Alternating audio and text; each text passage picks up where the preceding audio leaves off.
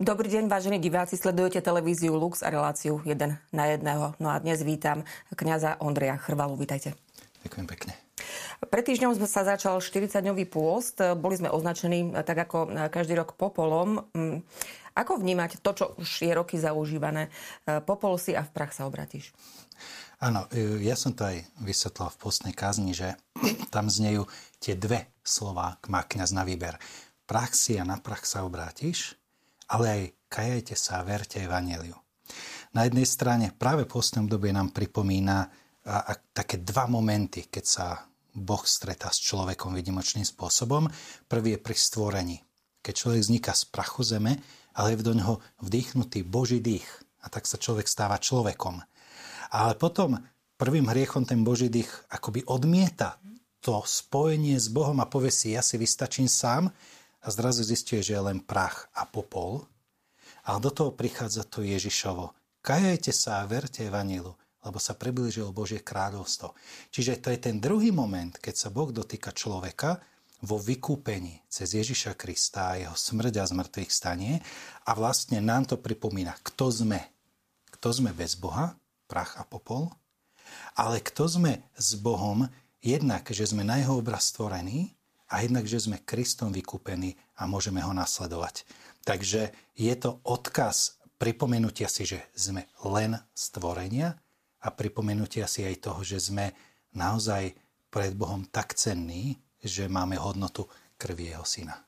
Dobre, a čo možno pre tú hodnotu, e, ktorú si máme uvedomovať, e, máme, môžeme robiť počas pôstneho obdobia? Tam je práve tá výzva na pokánie, a pokánie je v grečine metanoja. Kajajte sa, keď Ježiš hovorí, originál to znie metanojete. Premente zmýšľanie. To zmena zmýšľania je to premenenie z toho, ako Pavol píše, starého človeka na nového človeka utvoreného podľa Krista. Ja by som to možno povedal nejakým takým príkladom zrkadla, na ktoré sa dá špina alebo nejaká hrdza alebo niečo. V staroveku mali zakadla vyleštený kov. Mm-hmm Čiže keď tam sa dala hrdza, ona strátila, to zrkadlo strácalo schopnosť vôbec zrkadlenia. A teda nakoľko to ešte je zrkadlom a nakoľko to už je zasypané tou špinou. A to pokanie znamená akoby leštiť ten Boží obraz v nás. Čiže to, čo ho zakrýva, odstraňovať preč a nechať zažiariť to Božie. Akoby odsypáva trošku ten prach a popol a nechať zažiariť toho človeka, ktorý je stvorený podľa Boha. A čo vlastne môžeme urobiť práve preto, aby to zrkadlo vlastne e, bolo zbavené tej hrdze a toho prachu? Áno, áno. Čo to prakticky znamená?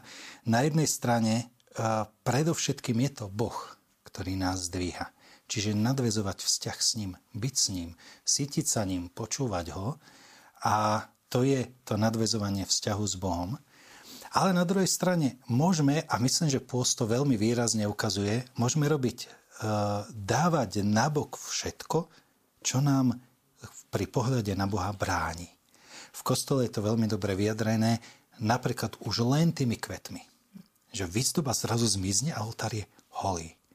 Možno nejaké trnie je tam trošku. A je to práve preto, aby, aby sa úplne zvýraznilo to, kvôli čomu tam vlastne prichádzame. Že ešte ani tie kvety, ktoré nám ukazujú na Boha, na jeho slavu, ešte aj tie dáme preč, akoby v, pomyselne v tej púšti, kde oko nemá o čo zavadiť, a tak sa prirodzene sústreďuje do seba, do svojho srdca svojho prežívania.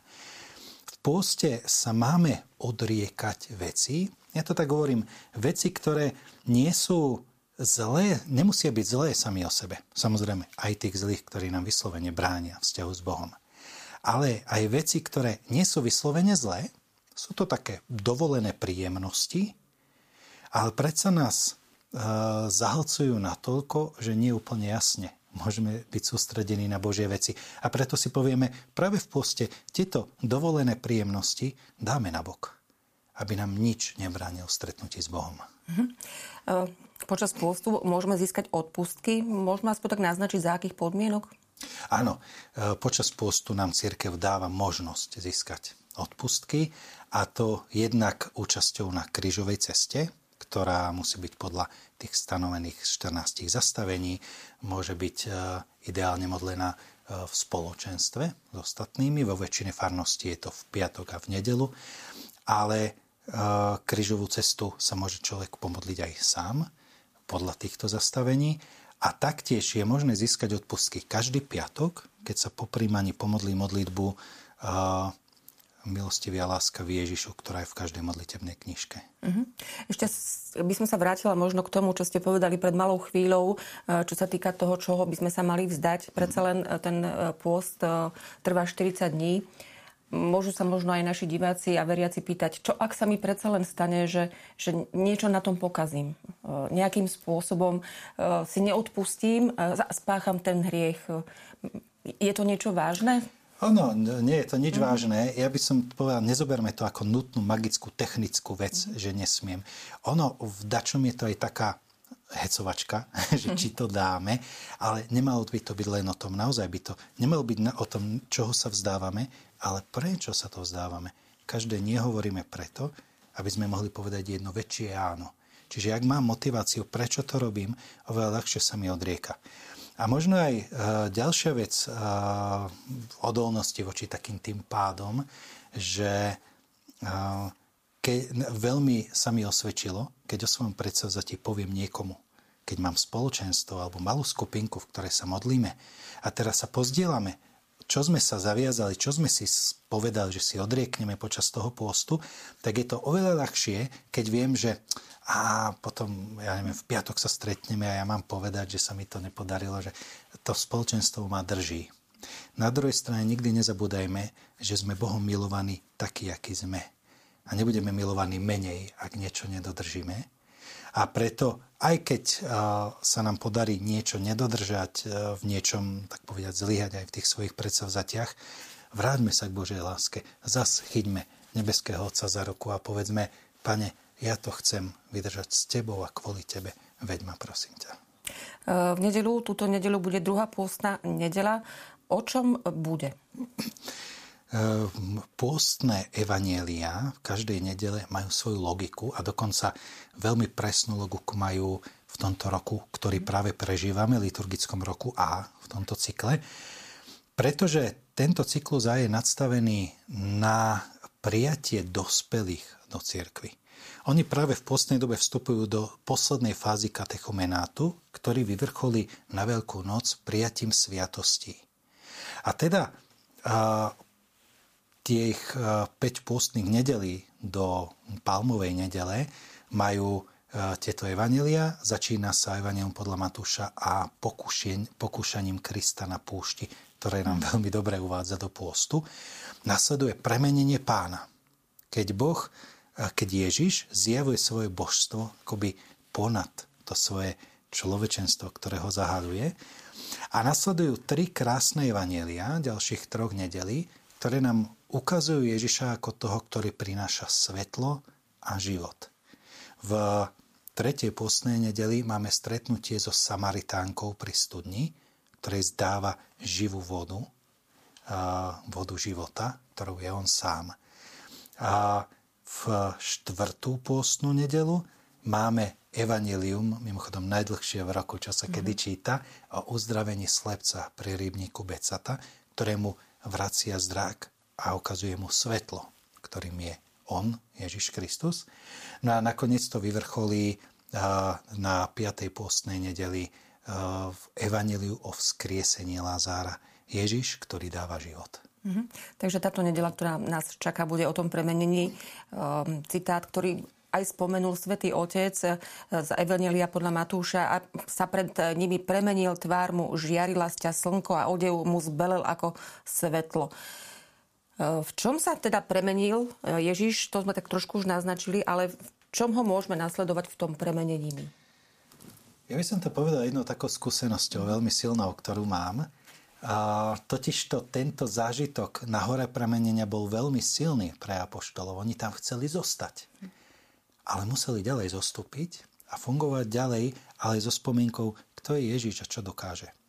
A ja mám s tým takú skúsenosť, priznám sa, roky som chodieval ako mladší na e, festival mladých Medjugorje. A festival mladých vrcholí na premenenie pána 6. augusta každý rok. A toho 6. augusta na záver celého festivalu sa v podstate prvýkrát za ten čas putuje na Kryževac. A je to nočný výstup, úplne v noci e, stovky tisíce ľudí putujú na ten kopec, kde sa slávi Sveta Omša, ktorá začína ešte po tme a počas nej vyjde slnko. Čiže vlastne Sveta Omša končí už za svetla za dňa a, a celý ten týždeň vždy bol týždeň veľkej radosti, veľkého spoločenstva, aj veľkých priateľstiev, ktoré sa tam budovali. A potom na tom záverečnom kopci to tak celé vyvrcholilo omšou premenenia pána a to omšou končil Festival mladých. A my sme mali zísť z toho vrchu, v podstate už len nastúpiť do autobusu, išlo sa na Slovensko a po úžasnom týždni radosti a spevov a priateľstiev začal bežný život. Hm. A pre nás všetkých bola otázka, že no dobre, bol to super týždeň, na ktorom, čas ktorého sme ušli zo svojich problémov a teraz sa do nich vrátime, alebo sme zažili niečo, čo nás dokáže premeniť, presporiadať, nasmerovať na Krista, na jeho matku Máriu, ale aj na nás, lebo naozaj tie vzťahy sa tam veľmi krásne vytvorili, či tie priateľstva, ktoré vznikli, ten, ten duchovný zápal a tá hĺbka, ktorú sme si prehlbovali, tam zostane, volá kde na tom kopci, alebo pôjde s nami domov. A to je podľa mňa tá výzva premenenia pána, že my vieme, aký je Boh dobrý a kto je Ježiš, ale či to vieme si preniesť do každodenného života. Ešte jedna otázka na záver. Svetý Otec takisto e, veľmi e, zdôrazňuje Ducha Svetého e, počas pôstu. Ako sa môžeme spolahnuť, ako nás môže Duch Svetý viesť životom a aj týmito dňami pôstu? Ja by som povedal, predovšetkým si uvedome, kto je Duch Svetý. Svetý Pavol píše, Duch Svetý prebýva v nás ako v chráme. Nie je to niekto, kto lieta okolo nás, alebo je vzdialený v nebi. Duch Svetý chce prebývať v mojom srdci.